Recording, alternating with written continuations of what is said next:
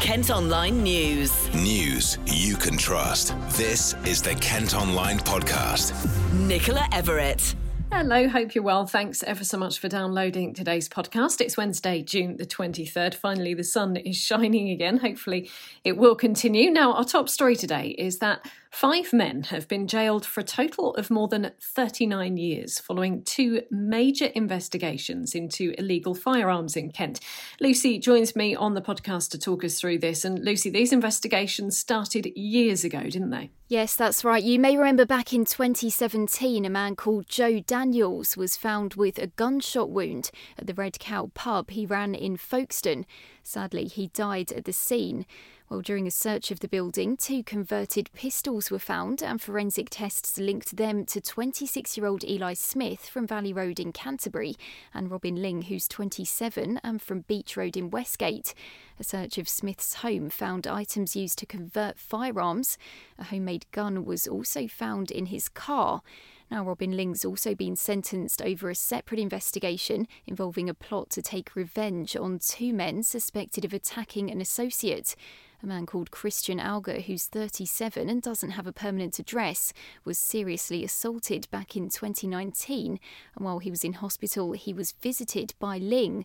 Messages were then sent between the pair and two other men about getting hold of a gun. A few days later, Ling was spotted by officers and an object was thrown from a car. It was later found to be a gun wrapped in kitchen roll. This is the moment he was arrested along with another man just going out the window.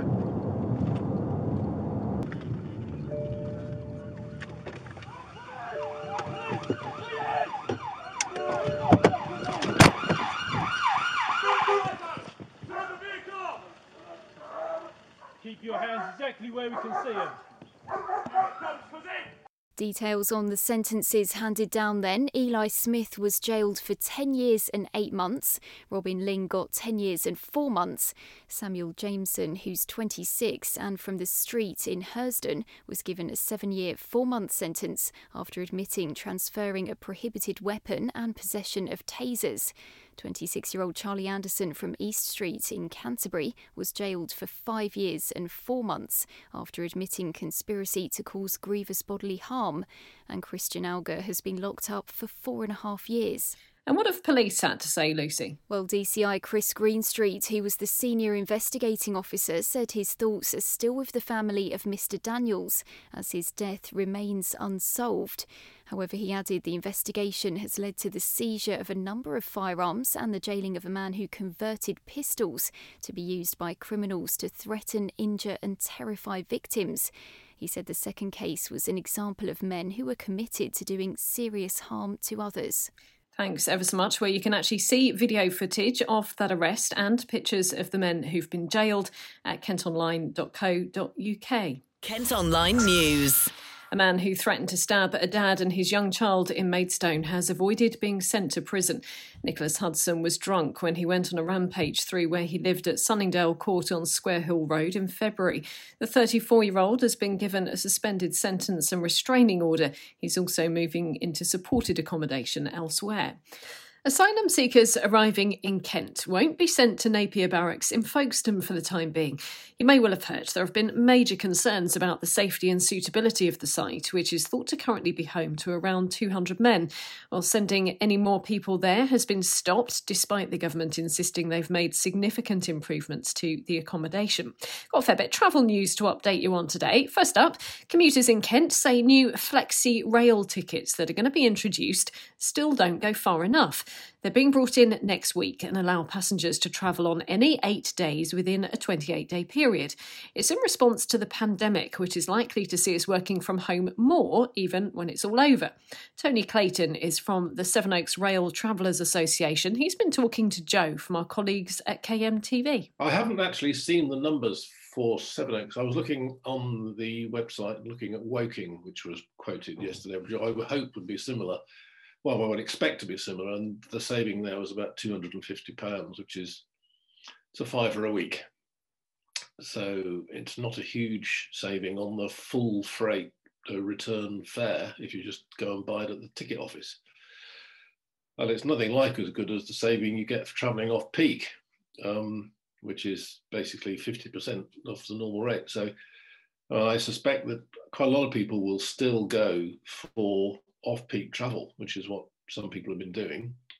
And if you've only got to go in for the occasional meeting, and you know you're in Sevenoaks or Tonbridge, that makes a lot of sense.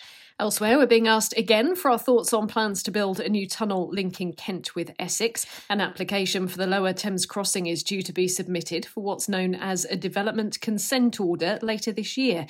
We're being asked for our opinion on how it's going to be built and operated to try and reduce the impact on the local community and the environment.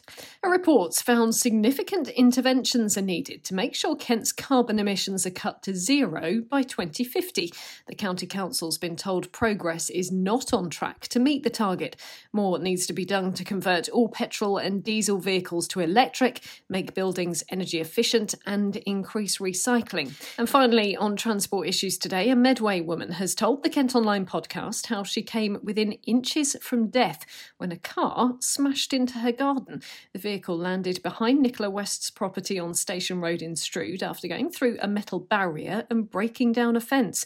She says it's the seventh time an accident has happened since she moved there more than 20 years ago every week, every two weeks, every three weeks. It's you know it's, it is constant, and the problem is the corner is an adverse camber, and if people don't know the road and they're coming round it too fast, then obviously they're going to lose control. It's a 30 mile an hour road, and 90% of the people are doing 40, 50 miles an hour. Um, you know, people are going to say, well, seven cars in 22 years is nothing, but that's only seven cars that have come through our properties. This was this is without the accidents that happen there all the time that don't come through the fence.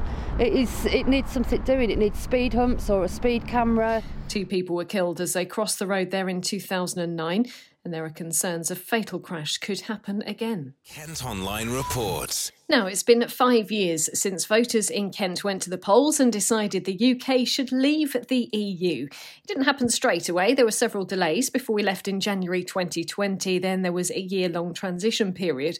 Well, there were concerns at the time Kent would become gridlocked, but that didn't materialise. Challenges ahead, though, still include trade deals. Here's our political editor, Paul Francis. There's probably not much dispute that Brexit has led to one of the more turbulent and unpredictable periods in politics in the UK for arguably decades. Now, in the immediate aftermath of the referendum results, we saw the departure of David Cameron as Prime Minister. His departure opened the door to the former Home Secretary, Theresa May, who triggered a snap election in 2017, arguing that she would win a greater majority and that would strengthen her hand when it came to negotiating a deal with Brussels. Now, in the event, she actually ended up with fewer MPs and lost her working majority. She too stood down as PM to make way for uh, Boris Johnson, who had coveted the job for some time. It was in January that the deal was formally rubber stamped uh, without much of the fanfare that had accompanied the initial Brexit result. You can also read Paul's analysis online. We've also been asking on socials today whether you'd vote differently if the referendum happened now. In our poll on Insta, 80% say no, while 20% say yes. On Facebook, Sue says, No, I voted to leave and haven't regretted it once. While Mary says, Absolutely not, I voted remain. And the things we are losing now are terrible. This should never have been allowed to happen. Well, you can still have your say by commenting after the daily question on our socials or voting in the poll. Loved ones trying to visit graves at a cemetery in Dartford are angry that grass has been left to grow, covering them up. Some suggested it was because of the recent No Mow May initiative designed to attract wildlife, but council bosses say that's not the case. A note at the site on Watling Street says the grass is being cut but has been delayed by recent bad weather. There are concerns about plans for a fast food takeaway next to England's oldest school in Canterbury. Wraps and Wings want to open on Palace Street, but heritage groups claim it's inappropriate. They're also worried about noise, litter, and traffic, but those in favour think the development will be positive for the city. And a gorilla that was born at a wild animal park in Kent has travelled to the Gabon to start a new life in the wild. 13 year old Joshi left Howletts near Canterbury and embarked on an epic five and a half thousand mile trip before arriving at his final destination. It's part of the park's Back to the Wild initiative in collaboration with the Aspinall Foundation. Damian Aspinall is chairman. I'm in our reserve in the Congo where we rehabilitate orphan gorillas that we've confiscated from the pet trade and slowly teach them to rewild themselves in the forests around me. All around here there's probably 50 gorillas that we've rewilded over the years. On this trip I've brought a gorilla from Howletts uh, in Kent in England, our wildlife park, a male gorilla called Joshi who's 13 and part of his rewilding journey is we're going to introduce him to two orphan gorillas we have here who are five and six years old, Lukalela and Bumasa. And we're going to create a little group with Joshi and these other two orphan gorillas. And once they've been habituated together, we will then release them back into the wild. And we do that with a series of phases. So phase one is Joshi comes here, we put him into a holding area, probably stays there for maybe two months, gets used to the climate, he gets used to the change in diet. Um, after that, we'll introduce him to the two boys, Lukalela and Bumasa. And when they're a coherent group, we will then move the three of them onto an island in the middle of the river, which is probably about 100 acres. And there they will, they will basically be wild, but they'll be restricted because they'll be on the island. But they'll eat the wild fruits, they'll eat the wild leaves, etc. And then probably a year later, we will then put them out into the wild world with all the other gorillas. So it's, it's a process, but it's a process that's worked for us for many years. Kent Online Sport. Cricket and Kent have been beaten by Gloucestershire in the T20 Blast. The Spitfires failed to defend a score of 147 in Bristol last night, losing by eight wickets. It's only their second defeat in the competition this season, and they're still top of the South Group table. Next up is a trip to Essex on Friday.